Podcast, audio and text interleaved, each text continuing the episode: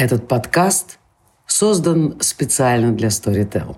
Ищите еще больше интересных выпусков в крупнейшем аудиосервисе. А еще аудиокниги, аудиосериалы, лекции и даже стендапы. Добрый день. С вами подкаст 42 или «Все нормально» с Владимиром Дашевским. А Владимир Дашевский — это я, психотерапевт, бизнес-тренер, телеведущий, кандидат психологических наук. Следуя из названия, в этом подкасте мы обсуждаем главный вопрос жизни, Вселенной и вообще — мы обсуждаем человека, Homo sapiens, человека разумного, хотя я бы поспорил. Практика убеждает меня, что человек — самое рациональное существо на Земле. Мы обсуждаем психотерапию, что в переводе с латинского означает «лечение души». То есть буквально мы будем обсуждать и лечение, то есть терапию, и душу, что бы это ни значило. Для этого мы будем встречаться с разными крутыми психологами и психотерапевтами из разных школ, направлений, подходов, психоаналитиками, гештальт-терапевтами, когнитивно-бихевиоральными терапевтами, гипнотерапевтами, в общем, со всеми, со всеми вообще, и будем разбираться, как это работает. Что можно вылечить, а что нет, и надо ли лечить сколько это стоит и почему. То есть мы постараемся рассказать вам об, обо всей этой душевной кухне изнутри. Изучать рецептуру, пробовать на вкус разные блюда и выбрасывать испорченный или залежалый товар. А также мы будем встречаться с клиентами, проходящими или прошедшими психотерапию, чтобы услышать об изменениях, которые происходят или не происходят с человеком, о чудесных исцелениях, шарлатанах в профессии, как же без них, и как отличить хорошего психолога от плохого. Наша цель — показать, что психотерапия может быть простой, понятной и доступной. И сегодня с нами Владимир Снегур, врач-психотерапевт, переводчик-синхронист, преподаватель, специалист по клиническому гипнозу, который занимается консультированием по вопросам психического здоровья и психологической помощи. Добрый день. Добрый день. И удивительным образом, но вот э, такое огромное количество совпадений вот э, я не обнаружил ни, ни с кем из гостей, да, потому что мало того, что тоже Владимир, а, а, во-вторых, гипноз, да, поскольку я тоже угу вот э, практикую э, гипноз.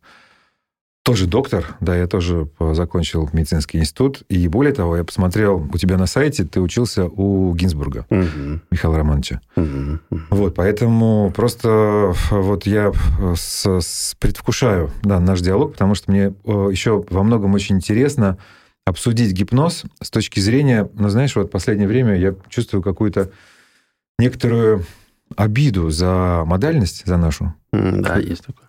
Потому что такой какой-то накат идет э, всевозможных других школ и направлений. И вот я очень надеюсь, что наша встреча позволит э, ну, как-то э, нашу специальность, да, и нашу специализацию как-то вот подсветить. Есть такой накат, конечно. Даже, может, не то, что накат, мне обидно бывает еще в том, что вот идешь, особенно я как переводчик регулярно общаюсь с коллегами в разных mm-hmm. направлениях, перевожу семинары, и, и, ну, сидишь там, переводишь какую-нибудь технику, показываю демонстрацию, и ну, видишь прям, ну вот, и Михаил Романович сразу Гинзбург всплывает где-то mm-hmm. тут, и какие-то вещи, которые ты там навидел. Ну, это же вот тот гипноз, вот тот гипноз, вот этот гипноз. А, а, они слова даже это не используют. Mm-hmm. Один раз только вот при мне недавно использовали – Два раза использовал. Один раз, когда тренер сказал гипнотичный голос, что-то mm-hmm. такое про интонацию. Он действительно гипнотично делал. Один раз говорит, ну только это не гипноз. Да-да-да-да. Ну, я, я сталкиваюсь, поскольку вот уже 20 э, лет практикую, э, с двумя э, вот такими основными, пожалуй, реакциями на слово гипноз. С одной стороны, это может быть какой-то э, какой страх, да, ой, гипноз, гипноз, гипноз, mm-hmm. только не гипноз, у нас гипноза нет, и вообще вот и забудьте это слово. Да, и такие немножко стыдливые э, попытки поиска синонимов, да, вот ну, в лучшем случае трансовой техники, хотя, хотя транс тоже боятся. Mm-hmm. А, особенные состояния сознания используются, или же вот регрессивные методы, очень часто используют такое слово, mm-hmm. либо либо ожидание чуда. Да, и вот э, клиенты, угу. которых особенно направили другие терапевты или врачи, они вот вам нужно э, обратиться, и, возможно, вот гипноз, он вам поможет. Да-да-да, вам, только наверное, может быть, только если гипноз попробовать. Да, только если гипноз, но есть шанс, да, вот есть один доктор, и тут тоже вспоминается сразу же Милтон Эриксон, да, как к нему там через всю страну mm ехали люди, и он еще их мариновал по, по нескольку недель или там месяцев, прежде чем встретиться, да, и, конечно же, когда они приходили к нему в кабинет, там чудо свершалось, да. свершалось, да. Расскажи, как вот, э, как выживать гипнотерапевту в современном мире? тут много, конечно, зависит от того, в каком вот как себя системно вот в этом всем представить. Да? Все-таки вот в клиническом а, мире сейчас гипноз э, стараются позиционировать как один из инструментов, да, как бы вот для него нишу так сужают, сужают, сужают, и э, вот есть э, большие направления, КПТ, там, психоаналитическая, гештальт и так далее. А гипноз, оно как бы как инструмент, который можно использовать в рамках любого из направлений, да, какие-то техники, какие-то принципы, методы и так далее. Но, мол, вот он не самостоятельный метод, как вот нельзя быть гипнотерапевтом в каком-то смысле слова, не совсем верно будет. Да? То есть ты как бы психотерапевт, ты практикуешь, ты обучен каким-то подходом системным таким, да, систематическим. А гипноз это как инструмент в твоем арсенале, который ты можешь использовать. Да? И с этой точки зрения называться гипнотерапевтом не очень корректно получается, потому что это как бы э, ты как бы тем самым говоришь, что это вот метод, в котором я работаю. Ну да. да? То есть это все равно, что называться э, скальпелистом, да, вот хирургу. Ну да, скальпелист, пинцетчик. Там. Да, пинцетчик, да, есть... вот, зажимщик. Вот. А, это один из, э, одна из, одна из тенденций современных. Мне она видится вполне оправданной и резонной, в принципе, потому что действительно в современном мире, когда уже есть много исследованных, э, таких фундаментально обоснованных, вдоль и поперек уже изъезженных подходов, которые их скорее теперь оттачивают, приводят в соответствие с какими-то фундаментальными исследованиями. А гипноз действительно ну, уже не смотрится так, как он сто лет назад смотрелся, когда это был реально какой-то отдельный совершенно подход к человеку. Угу. А. Ну, давай попытаемся определить же, что такое гипноз. Э, определение штука такая интересная очень с гипнозом, потому что э, их несколько есть. И они э, немножко отличаются в, в зависимости от того, где их используют и для чего. Если мы э, в сфере исследований используем, там есть какие-то одни критерии, по которым это оценивается, отслеживается, потому что там все очень нужно по букве точно какие-то вещи.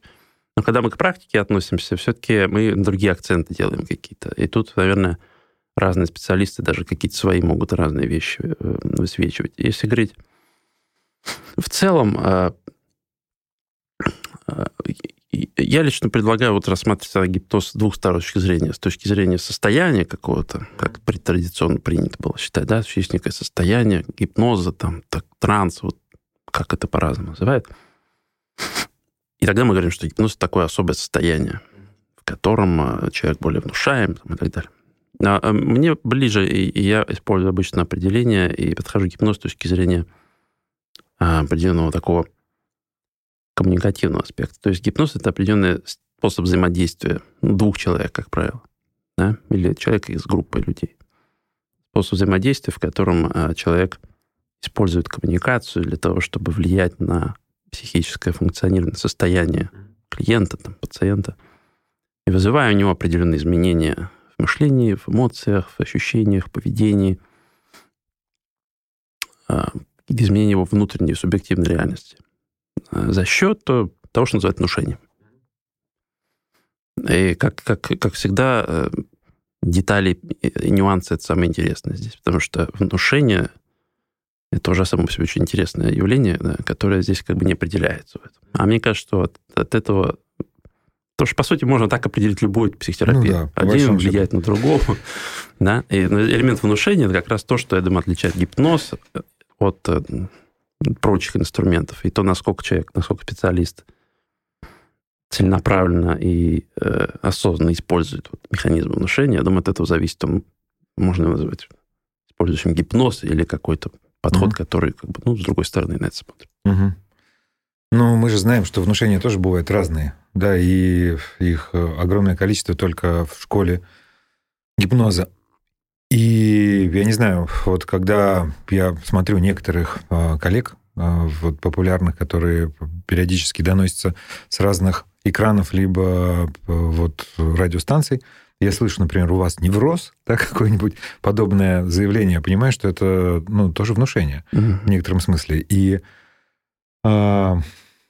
но в сухом остатке, да, у нас есть либо состояние сознания, да, либо способ взаимодействия доктора и пациента, либо клиента, терапевта и клиента. Угу, А... И надо сказать, что одно, естественно, э, скорее разница в акцентах, потому mm что, я думаю, в принципе, это просто две стороны одной медали. Ну, по большому да. счету, да. То Состоянию есть... сопутствует определенный стиль коммуникации, mm а вот определенный способ коммуникации вызывает, естественно, определенное состояние человека. Э, для чего он нужен? Вот, ну, а ты уже сказал, что это инструмент, который сопровождает терапию одного из каких-то больших направлений, типа КБТ, КПТ, а, психоанализ, либо гештальт. Но для чего еще нужен гипноз? Имеет ли он какую-то специальную а, область применения? Есть ли какие-то особенные показания вот, для гипноза? Есть ли какие-то клиенты, которые приходят к тебе именно как к специалисту в области клинического гипноза? Э, э, да, конечно, гипноз как инструмент, он э, дает, имеет определенные возможности, которые, ну, так или иначе, упускают или не используют другие. А, а прежде всего, я думаю, в основе всего этого вот как раз то, что мы называем да, такой психический механизм, который позволяет какой-либо идее в голове человека проявлять себя спонтанным образом в разных сферах человеческого опыта субъективного. То, что называют идеодинамический эффект, да, и то, что, по сути, в сути внушения лежит. Сразу хочу сказать, что, конечно, мы, ну, ты, естественно, знаешь, что мы гипноз, в общем-то, можем увидеть везде. Гинзбург нам, э, так сказать, наш говорил, что вы будете видеть гипноз везде, да, потому что механизмы универсальные, мы все постоянно натыкаемся на их проявление. А когда, мы, когда начали исследовать гипноз, да, и именно то, как вот он используется в, в практике клинической, стало понятно, что возможности вот этих э, эффектов, механизмов, они много шире, чем мы привыкли считать. То есть за счет внушения, за счет эм, вот этой механизма можно вызывать очень разные эффекты у человека, как правило, которые не контролируют сознанием обычно. То есть за счет внушения можно вызывать, ну, совершенно непроизвольные реакции, неосознаваемые, неконтролируемые реакции, эм, изменения в, в, в сенсорных ощущениях, да, изменения. То есть один из, э, одно из применений гипноза, например, в клинике, это использование его для обезболивания разных манипуляций, процедур, э, э, состояний, стоматологии, в акушерстве, в хирургии иногда используют. Э, именно за счет того, что вот этот механизм позволяет снижать болевую чувствительность. Угу. Да? Особенно в тех случаях, когда у пациента есть какая-то непереносимость, например. Ну, какая-то непереносимость, да, есть высокий риск, может быть, или э, в экспериментальной исследовательской работе. Или, или для обучения, например, человека работы с собой. Э, для обучения, да. По кушествию просто, да, поскольку роды все-таки процесс такой не, не очень комфортный, гипноз мои коллеги используют очень эффективно для облегчения этого всего. Вот. Э, это такое вот, э, то, что его делает уникальным в своем роде, да, потому что обычно ну, э, мы не знаем, как еще можно это сделать. Это вот, да, то, что касается сферы ощущений, например. Но гипноз может точно такие же эффекты мы можем вызывать в сфере даже мышления, в сфере эмоционального состояния. Это может иметь экспериментальное значение большое, потому что за счет этого мы можем лучше узнавать, как мозг работает. Есть много исследований экспериментальных именно с тем, как вот внушение влияет там, на функционирование каких-то зон мозга, например, даже. И э, один из эффектов, одна из возможностей гипноза, это то, что мы называем диссоциацией, да, то, что позволяет нам отделять разные психические процессы от сознания и как бы делать их более автономными. И за счет того, что они становятся более автономными, более контролируемыми, более осознанными, мы можем в них углубляться, можем их исследовать, разворачивать, как-то модифицировать. И э, много чего, много полезного можем сделать uh-huh. именно как клиницисты uh-huh. за счет этого. Ну, то есть, мы То есть это парадоксальным образом получается какое-то осознавание бессознательного. Да, это, это возможность осознать бессознательное, или же это даже возможность изменить бессознательное mm-hmm. без, без осознавания то, чем вот Милтон Эриксон был знаменит, да, то, что он умел действовать настолько в обход сознательных каких-то процессов, mm-hmm. что человек что-то в жизни менялось, а он даже не понимал, как это произошло. Mm-hmm. Интеллигентный взломщик. Да, да. Так, э, по, по сути дела, ну вот по большому счету, как я понимаю, а, в таком случае гипноз это что, что-то, что стоит на противоположной стороне а, когнитивной терапии. Ведь верно, да? Ведь основная, основной механизм, который предлагает КПТ, это как раз осознание. И в данном случае, ну, как, как будто бы мы работаем с другой стороны, да, в, в обход этого самого осознания. Так, чтобы изменения происходили где-то вот на, на уровне внутреннего опыта клиента или то, что как раз а, многие коллеги называют бессознательным опытом, да? Я думаю, что это не совсем так. Хотя я понимаю прекрасно, о чем ты говоришь, и во многом это зависит от того стиля применения гипноза. Потому что я сейчас так вот немножко в психодинамическом, психоаналитическом таком ключе рассуждаю про него. Но, э, в общем-то, есть и другая совершенно плоскость в его использовании, когда мы эм, передаем какие-то идеи человеку с помощью гипнотических инструментов, методов. А потому что э, гипноз задействует определенное состояние, да, меняя определенным образом фокус внимания человека и то, как он обрабатывает информацию, а мы э, делаем проживание человеком идей, которые мы ему передаем, более глубоким, более задействующим больше внутреннее какое-то пространство, порождающим больше ассоциаций. Мы можем говорить о каких-то вещах на уровне таком умственном, интеллектуальном, но мы можем перейти на более эмоциональный, более метафорический, более образный, может быть, язык, на котором обычно гипноз использует. Угу.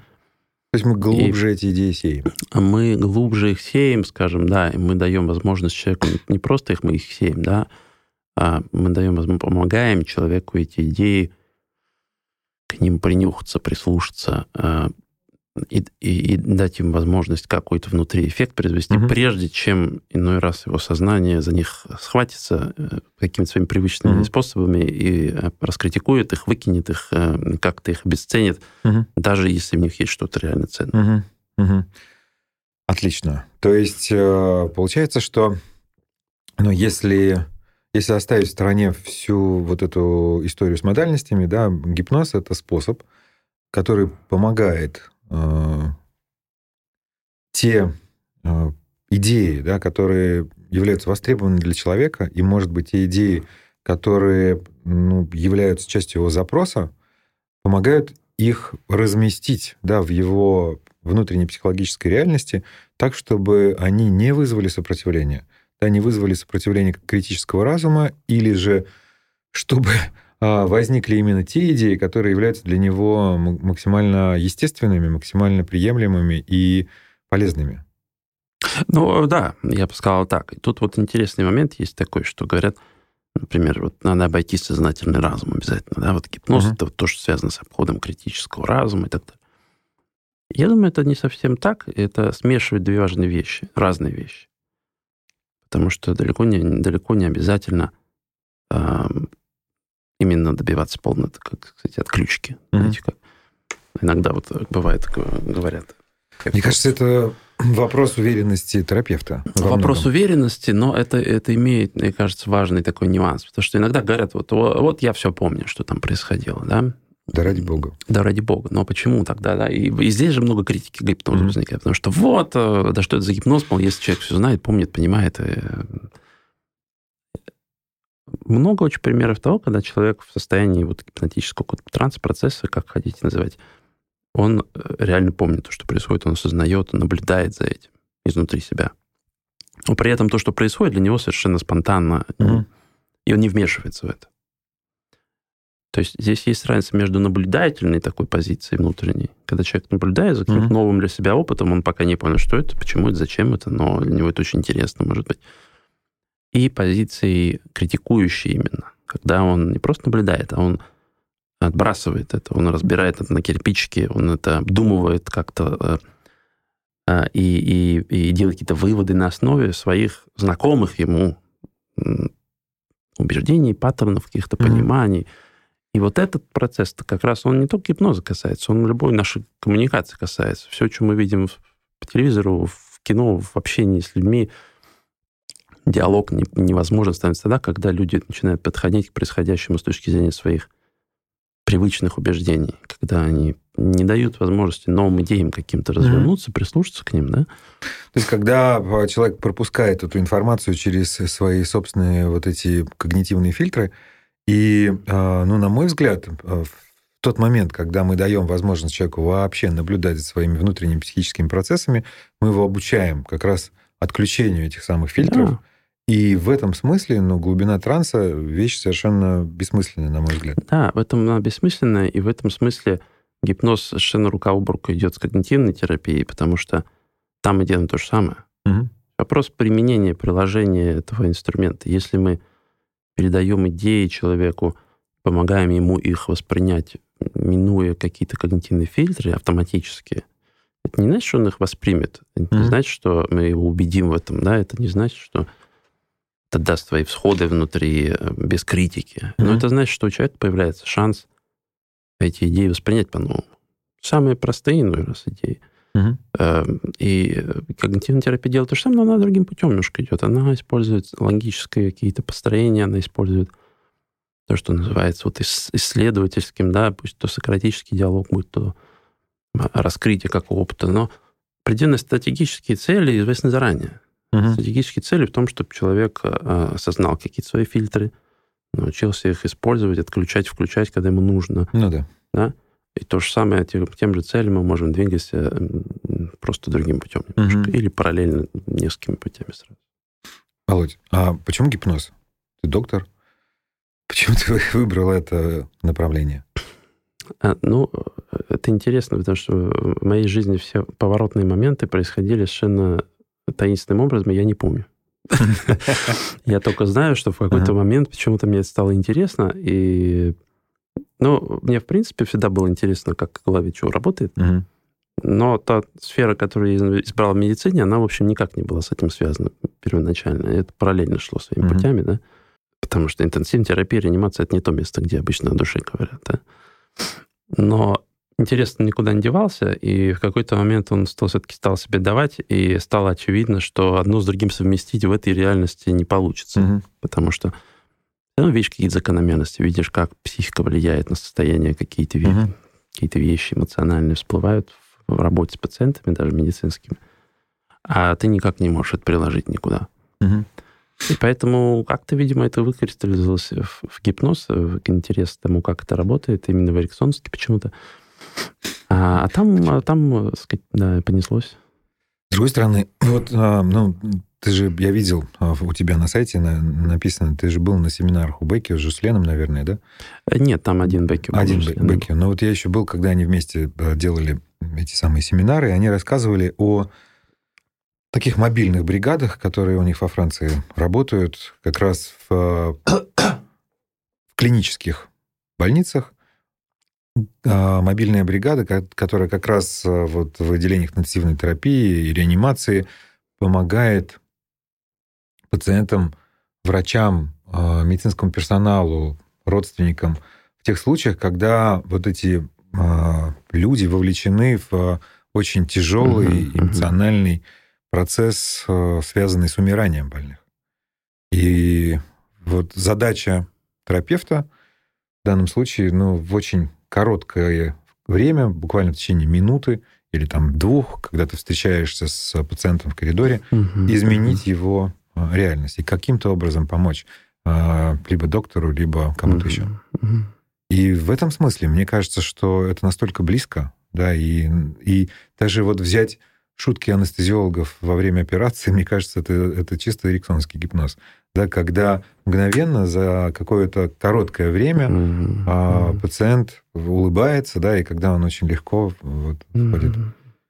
в... Да, да. Но э, с анестезиологами то, это интересно, действительно, потому что очень много там много нюансов и многое зависит от того, насколько человек умеет коммуникативно mm-hmm. вот, пациента вовлечь, э, как-то его успокоить, э, внимание его направлять в таком э, русле, в котором э, он становится более расслабленным, которым он Мгм. следует инструкциям нужным. Да, это, в общем, в любой медицинской э, специальности можно и, нужно использовать. Но анестезиологи делают это очень быстро. Э, Ну, те, кто, кому, у кого есть такая, с- да, умение, навык. Нет, ну а э, потом они в крайнем случае просто используют препарат, который... Ну, естественно, да. А то, что касается вот таких мобильных бригад, да, это интересная очень сфера. Э, я, честно говоря, не сильно очень погружался в, эту, в это направление. Во многом это вот для меня лично было связано с тем, что, в принципе, вот эта сфера такая неотложного состояния, как Мгм. для меня оказалось немножко... Мой мозг иначе работает. Это какое-то такое личное осознание, наверное, каких-то своих приоритетов, понимание и ограничений. Потому что Мгм.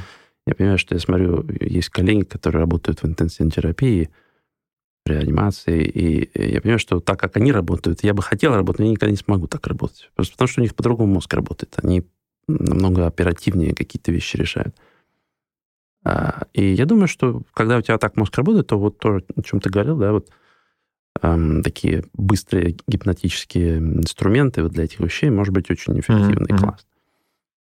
А у меня, наверное, как другая немножко с- склонность. Мне нравится более такой, более медленный подход. Мгм. Я думаю, в целом это то, что психотерапии, наверное, полезно, и то, что в нашем обществе чуть не хватает, потому что люди, на- наоборот, очень ускоренные, все, особенно в больших городах. Помогать им замедлиться, это дает очень большой эффект обычно, Мгм. даже само по себе. Это правда. И а, действительно, вот, ну, мне кажется, тот ритм, который существует в кабинете терапевта, не- независимо от модальности, он сам по себе гипнотичен, да, потому что растягивание слов, паузы в разговоре дают возможность человеку обдумать собственный когнитивный процесс, а иногда и понаблюдать за ним. Просто заметить иногда даже. Иногда заметить, да. А, И да, как говорил профессор психиат- психиатрии вот в моем медицинском институте, я учился в Саратовском медицинском институте, это был Гамбург.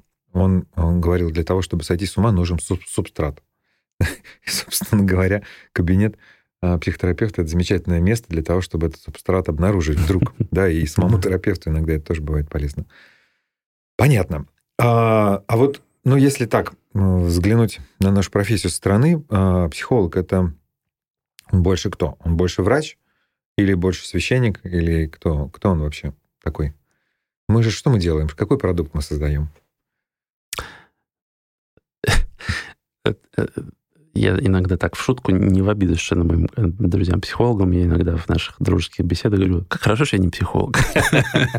Да-да-да-да. А, кстати говоря, я тоже очень... а, Вот я иногда позволяю себе сказать, что ненавижу психологов, потому что я тоже не, психолог, но с другой стороны, это является ну, какой-то а, частью, в некотором смысле, вот а, фрустрирующей какой-то частью моей биографии, то, что у меня нет классического Мгм, психологического образования, как у многих моих коллег. Да. И именно поэтому, наверное, я пошел учиться в аспирантуру по психологии и защищал диссертацию, чтобы немножко подтянуть а, психологию. Или я преподавал, например, в, в этом, во, во втором меди на кафедре а, общей психологии, факультет клинической психологии, для того, чтобы немножко Мгм, а, вот э, мгм. подтянуться. И, собственно, я продолжаю учиться, для того.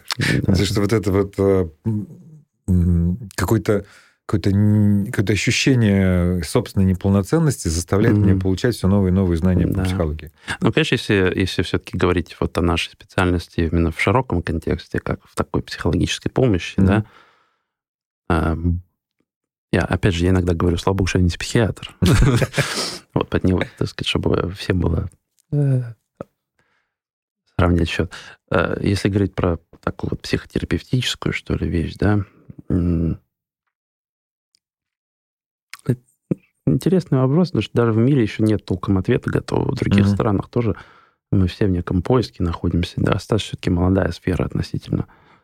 А, И она действительно с одной ногой где-то стоит э, в сфере духовного чего-то, другой ногой она стоит в сфере какой-то нейробиологии, а, на, на- как на льдинах, которые разъезжают.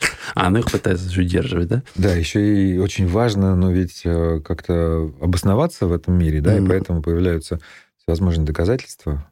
Да, да. И, и- и я в этом плане люблю, у меня иногда бывает, знаете, э, клиенты приходят э, с какими-то э, ситуациями, состояниями, которые для них как-то вот в духовную сферу задействуют, может быть, да?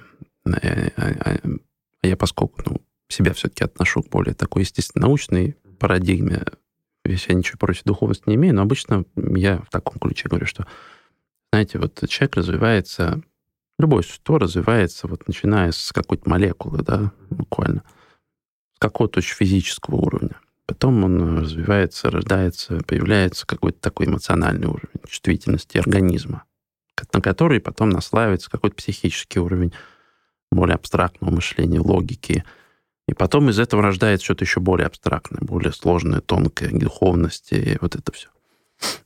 И одно стоит на другом. Да, это как пирамида. Если на, на биологическом уровне есть какое-то нарушение, и у человека болит зуб, потому что там кариес, то бесполезно будет лезть в его прошлую жизнь, пытаться понять, почему у него болит зуб сейчас. Сначала надо зуб вылечить. Да? И поэтому я говорю, ваши вопросы там про духовность, про то, насколько куда это связано – это, безусловно, очень важно интересно, но нам нужно обратить внимание на нижние уровни, прежде всего, и увидеть, что там все в порядке. Как правило, там не все в порядке. Если после того, как мы разбирались с биологией, с психологией, с эмоциями, а это достаточно хорошо известная сфера уже, более-менее, да, мы понимаем примерно, как она работает, основные какие-то закономерности. Если мы убедились, что там все в порядке, тогда, в общем, побыть чуть-чуть в сторону священника, в сторону духовного чего-то, или в сторону чего-то такого вот эзотерического, может быть, иногда. Это тот язык, который человеку понятен, близок, и нам тоже важно им владеть угу. в какой-то мере. Ну да, если есть запрос, то... Если есть запрос, если у нас есть какое-то понимание этой материи этой, да, э, почему бы и нет, но я думаю, важно двигаться последовательно, потому что если перепрыгивать через этажи, мы можем, во-первых, много чего упустить угу. и ущерб причинить э, как бы тем, что мы пренебрегаем какими-то важными mm-hmm. вещами, да. А во-вторых, можем залезть туда, куда, в общем, не, не стоит залезать. Ну, метафора классная. Да, вот про, про клетку, про биологический уровень я, пожалуй, ее украду. А скажи, пожалуйста, а что является результатом терапии, на твой взгляд? Э, результат терапии... Э, эм, хороший вопрос. Надо эм, его осмыслить. Эм, Прежде всего, наверное, нам нужно, нужно отталкиваться от того, что в терапии есть э, запрос какой-то, да. И, и есть... Эм, я тут тоже так, использую такую метафору, что вот э, есть такой психологический подход, есть медицинский. А медицинский – это когда человек приходит, жалуется, угу. и доктор ставит диагноз, говорит, вот у вас то-то, вам нужно делать это, и вам будет легче. Да? А психологически, когда он говорит, приходит человек и запрос, говорит, я хочу, чтобы стало так-то, или чтобы перестало быть вот это кто. Угу. Психолог говорит, ну, давайте вот я вам помогу этого добиться. Да, вот угу. у меня есть это то-то, я вам, мои инструменты вы можете использовать. А, я думаю, что здесь где-то есть средний такой путь, где есть мое мнение, есть запрос, и мы вырабатываем какую-то общую задачу, угу. цель. Угу. То, что мы вместе решаем делать угу. да, где я говорю, что я могу вам вот это, а человек говорит, а я хочу вот это, и мы договариваемся, что да, мы будем вместе работать вот над этим. Я представляю свои навыки, свое время, свою наблюдательность, свой опыт, свой какой-то внешний взгляд, эмоциональное угу. участие. Да, человек э, думает, человек действует, человек что-то пытается себе понять, изменить, и результатом терапии будет в каком-то смысле эм, достижение той задачи, которую мы поставили вместе. Угу. И в зависимости от того, насколько мы хорошо ее сформулируем, mm-hmm. человек будет в большей или меньшей степени доволен этим результатом. Но есть и некие универсальные, наверное, вещи. Я думаю, что хорошая терапия так или иначе ведет к тому, что человек лучше понимает себя. Mm-hmm. Человек становится более осознанным в контексте того, что он начинает просто знать, что у него происходит с его эмоциональным миром внутренним. Что иной раз мы просто даже не задумываемся об этом, пока мы не дойдем до специалиста что я чувствую, а почему я чувствую, а как это все работает там внутри. Мы привыкли жить в неком таком цифровом мире внутреннем, да, вот как компьютер, где есть вот картинка, есть буковки, есть э, там, какие-то окошки есть, и мы можем вот в этом всем. Мы не знаем, что там внутри работает, как он вообще это все формирует. Да? Mm-hmm. И идя к терапевту, мы в каком смысле заглядываем внутрь вот этого компьютера внутреннего, и мы видим, что там, оказывается, есть какой-то эмоциональный мир, который э, ну, не меньше половины всего это пространство занимает. И нам бы хорошо бы его знать, потому что он нам самим говорит много о том, что вообще нам в жизни нужно, кто вообще вокруг нас и как в этом всем функционировать.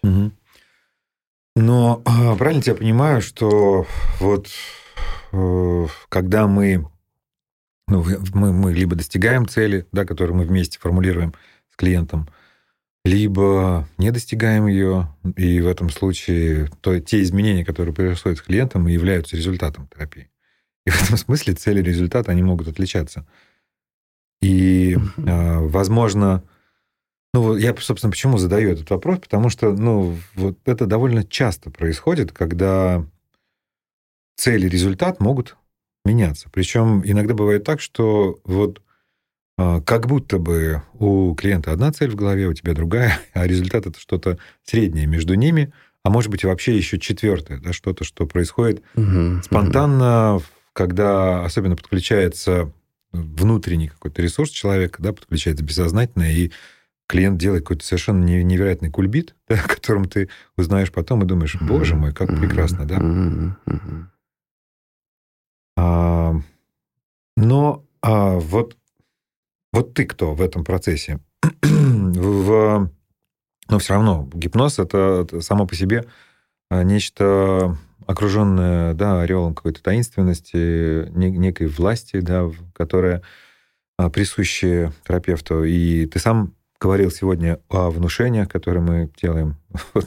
То есть, другими словами, да, а, ну, я сейчас допускаю, да, такую, представляю картинку, вот кто-то слушает наш подкаст, и дошел до этого места и думает, так, вот есть два каких-то чувака, вот я, значит, прихожу к ним, они, они что-то умное тут плели почти что час, и один из них дел, будет делать мне какие-то внушения, потом у меня а, должна каким-то чудесным образом измениться жизнь, либо не измениться, но в любом случае он продал мне свое время, ему окей. Вот а, знаешь ли ты заранее, да, к чему ты ведешь для того, чтобы формулировать внушение? Есть ли у тебя какая-то экстра позиция, есть ли какое-то у тебя знание, которое, которого нет у клиента?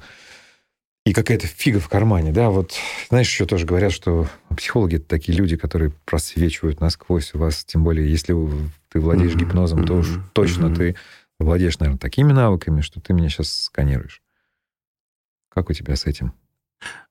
Если говорить про гипноз и про его использование в таком более узком смысле, то, да, конечно, скажем так, высокое мастерство гипноза к которому я, конечно, стремлюсь, но я не uh-huh. могу сказать, что я его достиг. Uh-huh. Я не знаю, можно ли его достичь в полной мере.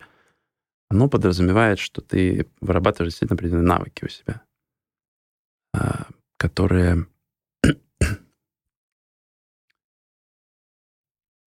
когда все идет хорошо, и когда ты понимаешь, что происходит с человеком, например, вот на учебных демонстрациях наших иногда бывает так, что э, когда человек садится ко мне вот на демонстрацию, да, и говорит вот какую-то задачу небольшую дает, как правило, это реальные какие-то mm-hmm. запросы. И я практически первых нескольких десятков секунд знаю, что я буду делать mm-hmm. в демонстрации. Ну, я знаю, что я хочу показать, но то, как с терапевтической точки зрения, я понимаю идею вот в начале этой mm-hmm. демонстрации. Mm-hmm. И я такой за себя иногда, о, класс, молодец, здорово. Не зря учился.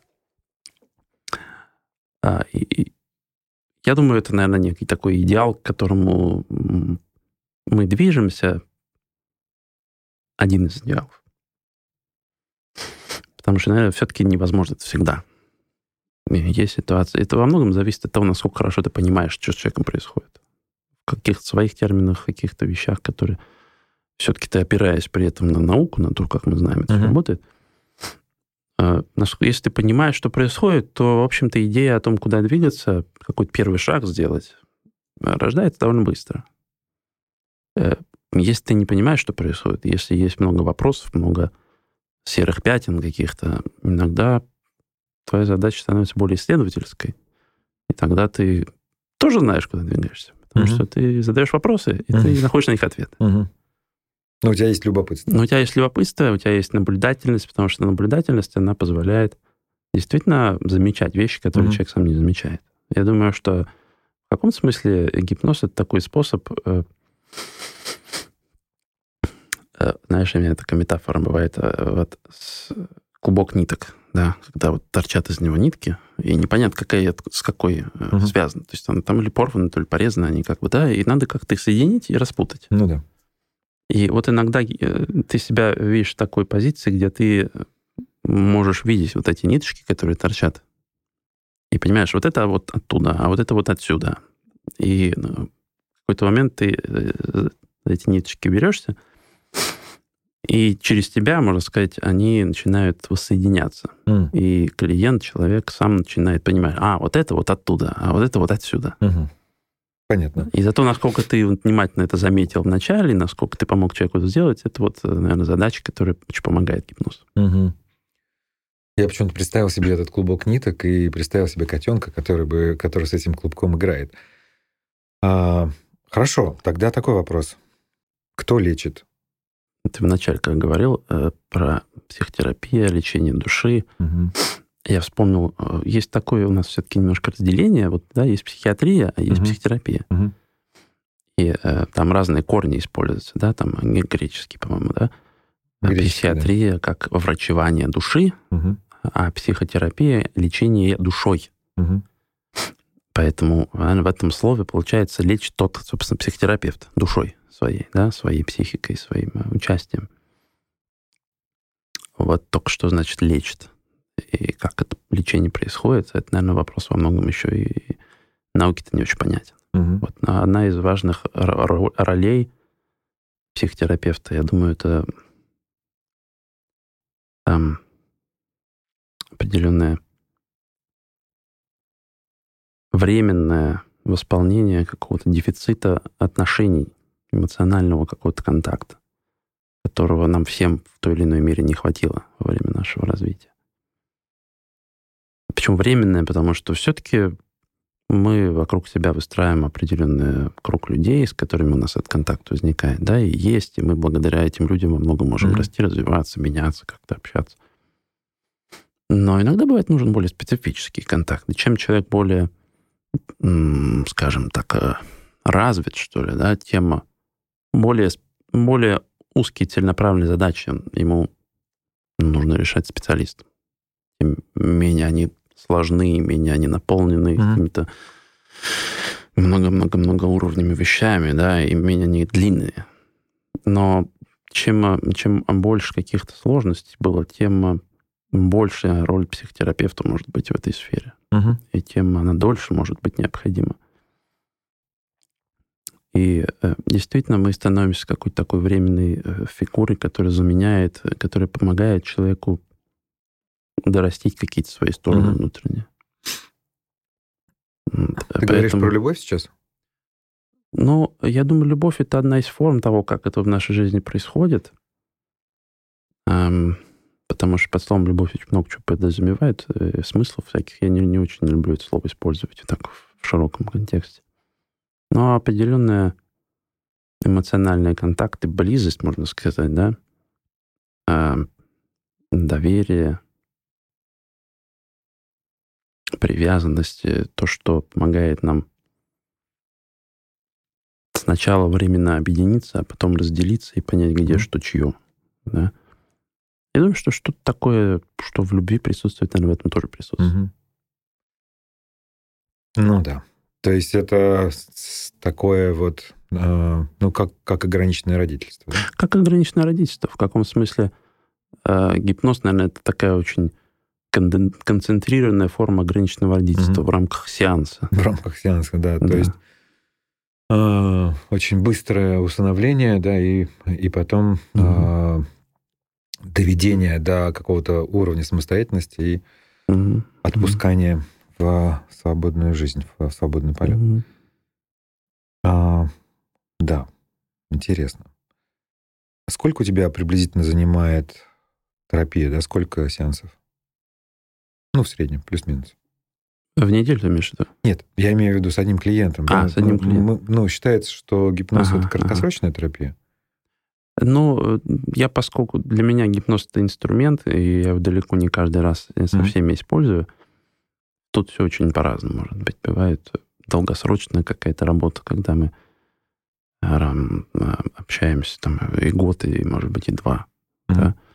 А бывает, что и дольше нужна, нужна бывает работа. То есть в зависимости от состояний, с которыми ты работаешь. Эм, когда, когда речь идет конкретно про гипноз, то, конечно, это обычно краткосрочная mm-hmm. работа. И это меньшая часть работы, которая у нас есть.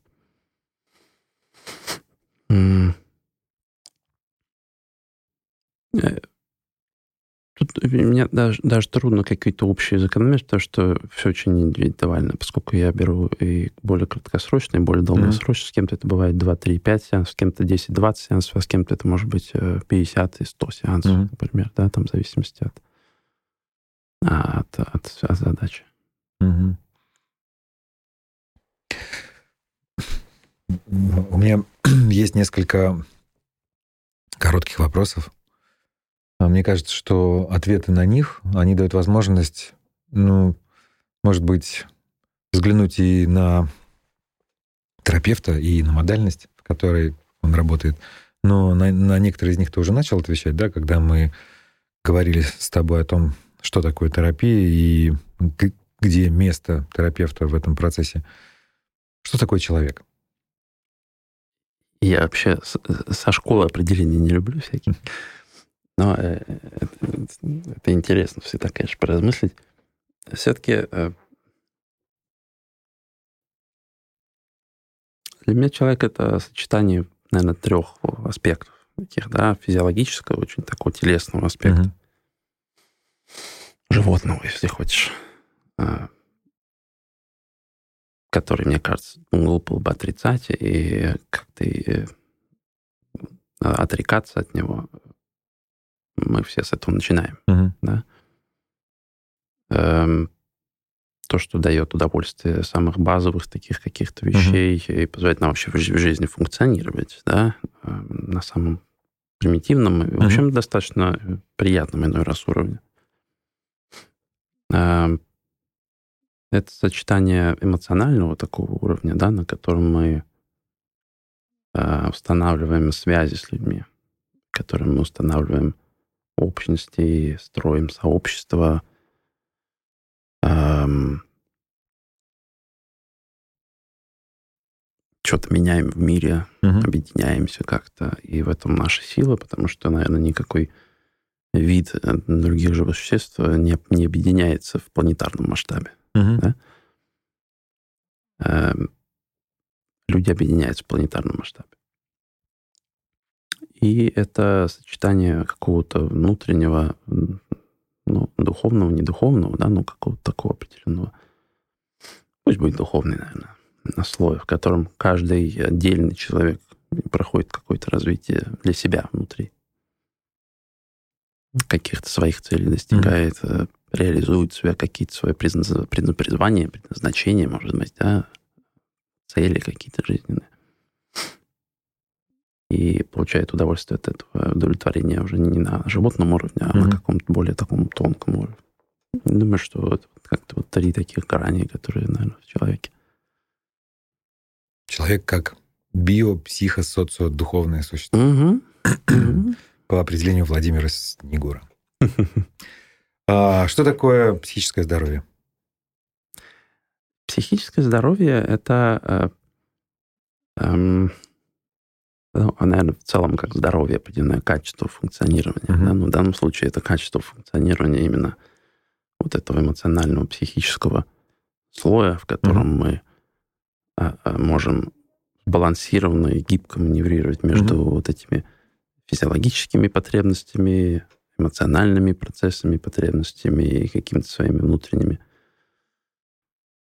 э, духовными, скажем так, процессами. Э, и я думаю, основная какая характеристика здоровья — это гибкость и его устойчивость. Гибкость и устойчивость. Гибкость и устойчивость. Как дерево. Да, резилиентность сейчас mm-hmm. такое есть модное слово. Скажи, пожалуйста, ну вот ты так много видел, ты переводчик, ты переводил очень многих крутых специалистов, которые приезжали сюда, и сам ты ездил на разные конференции и много-много чего видел. Скажи, кто тебя вот из наших коллег очаровал больше всего? Кто произвел самое большое впечатление? Связано ли это с личностью терапевта или, может быть, со, со школой, в которой он работает? Ну, надо сказать, наверное, что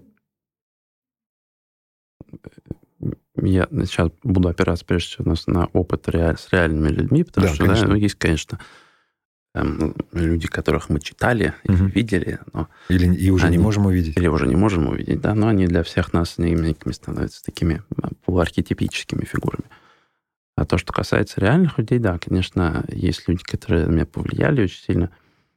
Эм, Михаил Романович уже помянули сегодня, да, но он как, э, сказать, э, тот, кто благодаря кому я вообще открыл этот, этот мир э, психотерапии, на самом деле. Но э, большой очень эффект, э, большое влияние мне оказал в свое время Джеффри Зейк.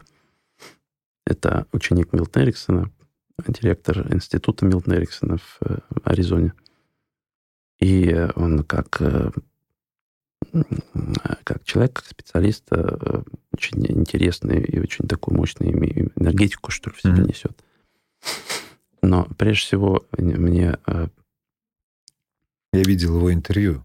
Угу. Ты делал. Да, да, да я делал интервью, когда он приезжал к нам вот в 2013 году. И э, есть некое качество, которое объединяет вот учеников Эриксона, которых я видел, больше многих, скажем так, да, определенная какая-то эмоциональная такая теплота и э, я в свое время даже, по-моему, Бетти Эриксон такой вопрос задавал, что вот когда ты видишь, как они работают, ты видишь, что человек прям вот он очарован тем, что происходит с клиентом сейчас, uh-huh. Uh-huh. вот перед ним, да. То есть он настолько внимательно, настолько погружен в этот процесс и присутствует в этом, что это э, какой-то очень необычный эффект оказывает. И вот это качество присутствия, внимания, и теплоты, и поддержки, и вот что-то такого вместе – Э, наверное, то, что вот э, для меня прежде всего в, нем оказалось очень э, таким необычным и запомнилось, и как-то это заражает, на самом деле. Это правда. Я, если позволишь, немножко да, дополню со, со своей точки зрения. Я действительно, когда сталкивался с подобным качеством в коллегах, меня оно потрясало совершенно и подкупало, и хотелось очень стремиться к подобному уровню сосуществования с клиентам. И я сейчас я наблюдаю, что во многом как будто бы это даже и не связано с подходом, в котором человек работает. А не так давно я вот не помню уж какой вопрос задал Александру Черникову, да, это вот такой один из столпов нашей системной семейной терапии. А я сейчас прохожу дополнительное обучение как раз у него. И э, меня потряс, он сказал, последнее время я испытываю какое-то удивительное сочувствие к сопротивлению клиента. Я очарован сопротивлению клиента, и а, вот эта сама по себе фраза, она настолько вот, ну, во мне живет, и каждый раз, когда я сталкиваюсь с сопротивлением, у меня возникает это желание а, сочувствовать именно сопротивлению. Это настолько интересно и, и здорово. И мне кажется, вот, собственно, почему я про любовь спросил? Я у Зейга как раз увидел, он там говорит у тебя в этом интервью про любовь, про то, что э, это не то чтобы... Ну, понятно, что можно много чего вкладывать в это, но мне кажется, что отчасти это какой-то удивительный процесс сосуществования, когда ты видишь человека, ну вот, целиком, что ли, искренним и открытым, и ты стараешься дать ему возможность ему самому увидеть себя таким. Да, и в этом смысле, да, для меня mm-hmm. терапия становится mm-hmm. каким-то таким зеркалом, что ли. Да, да. А если еще кого-то вспоминать, то эм, на, на самом деле большинство, наверное, с кем я работал, они все какой-то действительно несут свой самобытный посыл, и они очень все интересные люди. Эм, я э, в свое время очень нравилось работать, и много я взял у Райни Хаузера, наш швейцарский коллега, он из совершенно другого направления, процессуально ориентированной психологии э, Миндела. Такой очень... Э, ну, у нас мы много достаточно с ним сотрудничали, и ну, как-то мне понаблюдать удалось с ним э, пообщаться, поработать, и такое внимание к мелким каким-то незаметным для обычного человека незначимым деталям. Угу. Да, и вот это видение человека как целого, какого-то существа, не просто самого по себе целого, а часть каких-то глобальных мировых процессов социума, да, и, и природных процессов. Начинаешь немножко видеть человека в контексте мира, в котором он живет. Это очень такой интересный тоже опыт был в свое время. Эм, сейчас в последнее время, эм, последние пару лет мы активно вот э, сотрудничаем с э, коллегами из Нью-Йорка, которые занимаются расстройством личности. Э, и Фрэнк Йоманс, есть такой наш коллега, с которым мы сейчас много тоже общаемся, очень интересный. И тоже очень такое похожее качество присутствия и внимания, uh-huh. и теплоты эмоциональной, да, которая тоже заражает и которая очень помогает как-то помнить вообще, чем, чем мы занимаемся. Да, вот мне нравится, что это во многих наших западных, особенно коллегах, я вижу, ну, я, может, и потому, что я работаю с ними больше. Когда, и мне то, что мне нравится, наверное, когда э, психотерапия не превращается в технику, угу. когда она остается живым каким-то взаимодействием, но, так сказать, просвещенным взаимодействием. Да. Мне кажется, что на этом нам можно завершить, да, потому что терапия как просвещенное взаимодействие, да, по определению Владимира Снегура, мне кажется, а, это здорово, и мы можем на это опереться. В любом случае, а, я не знаю, может быть, у тебя есть еще что-то, что бы ты хотел сказать нашим слушателям? Я вот вспоминал сейчас по ходу беседы э, одну метафору, которую иногда привожу. Знаете, мне кажется, на многих бывает такой опыт, когда идешь по улице, например, э, кем там болтаешь, и человек тебя спрашивает, там, не знаю, который час, mm-hmm. что угодно, mm-hmm. мелочь какой-то. Mm-hmm. А ты там в беседе, ты увлечен чем-то, и ты как вроде там что-то шум какой-то, и ты такой, а, чего ты сказал? Да, переспрашиваешь. И пока ты переспрашиваешь, пока человек тебе повторно задает вопрос, ты уже понял, что он тебя спросил. И ты уже тянешь к часам. Угу. И вроде как ты ждешь, пока он тебя еще раз спросит, что ты уже то есть начинается какой-то сложный процесс, но на самом деле я к чему? Потому что наш, наша психика, она э, может действовать двумя путями, быстрым и медленным. Угу. Быстрый путь, он помогает нам, он упрощает очень жизнь. Медленный путь, он всякие чудеса рождает. Супер, спасибо большое. А, с пожеланиями чудес. С вами был сегодня а, Владимир Снегур и Владимир Дашевский. Это я. Э, с подкастом 42 или «Все нормально» с Владимиром Дашевским. Пока. Вы дослушали до конца и хотите послушать еще? Просто зайдите в Storytel и слушайте без рекламы и без ограничений все, что пожелаете. Слушайте. Будьте умнее.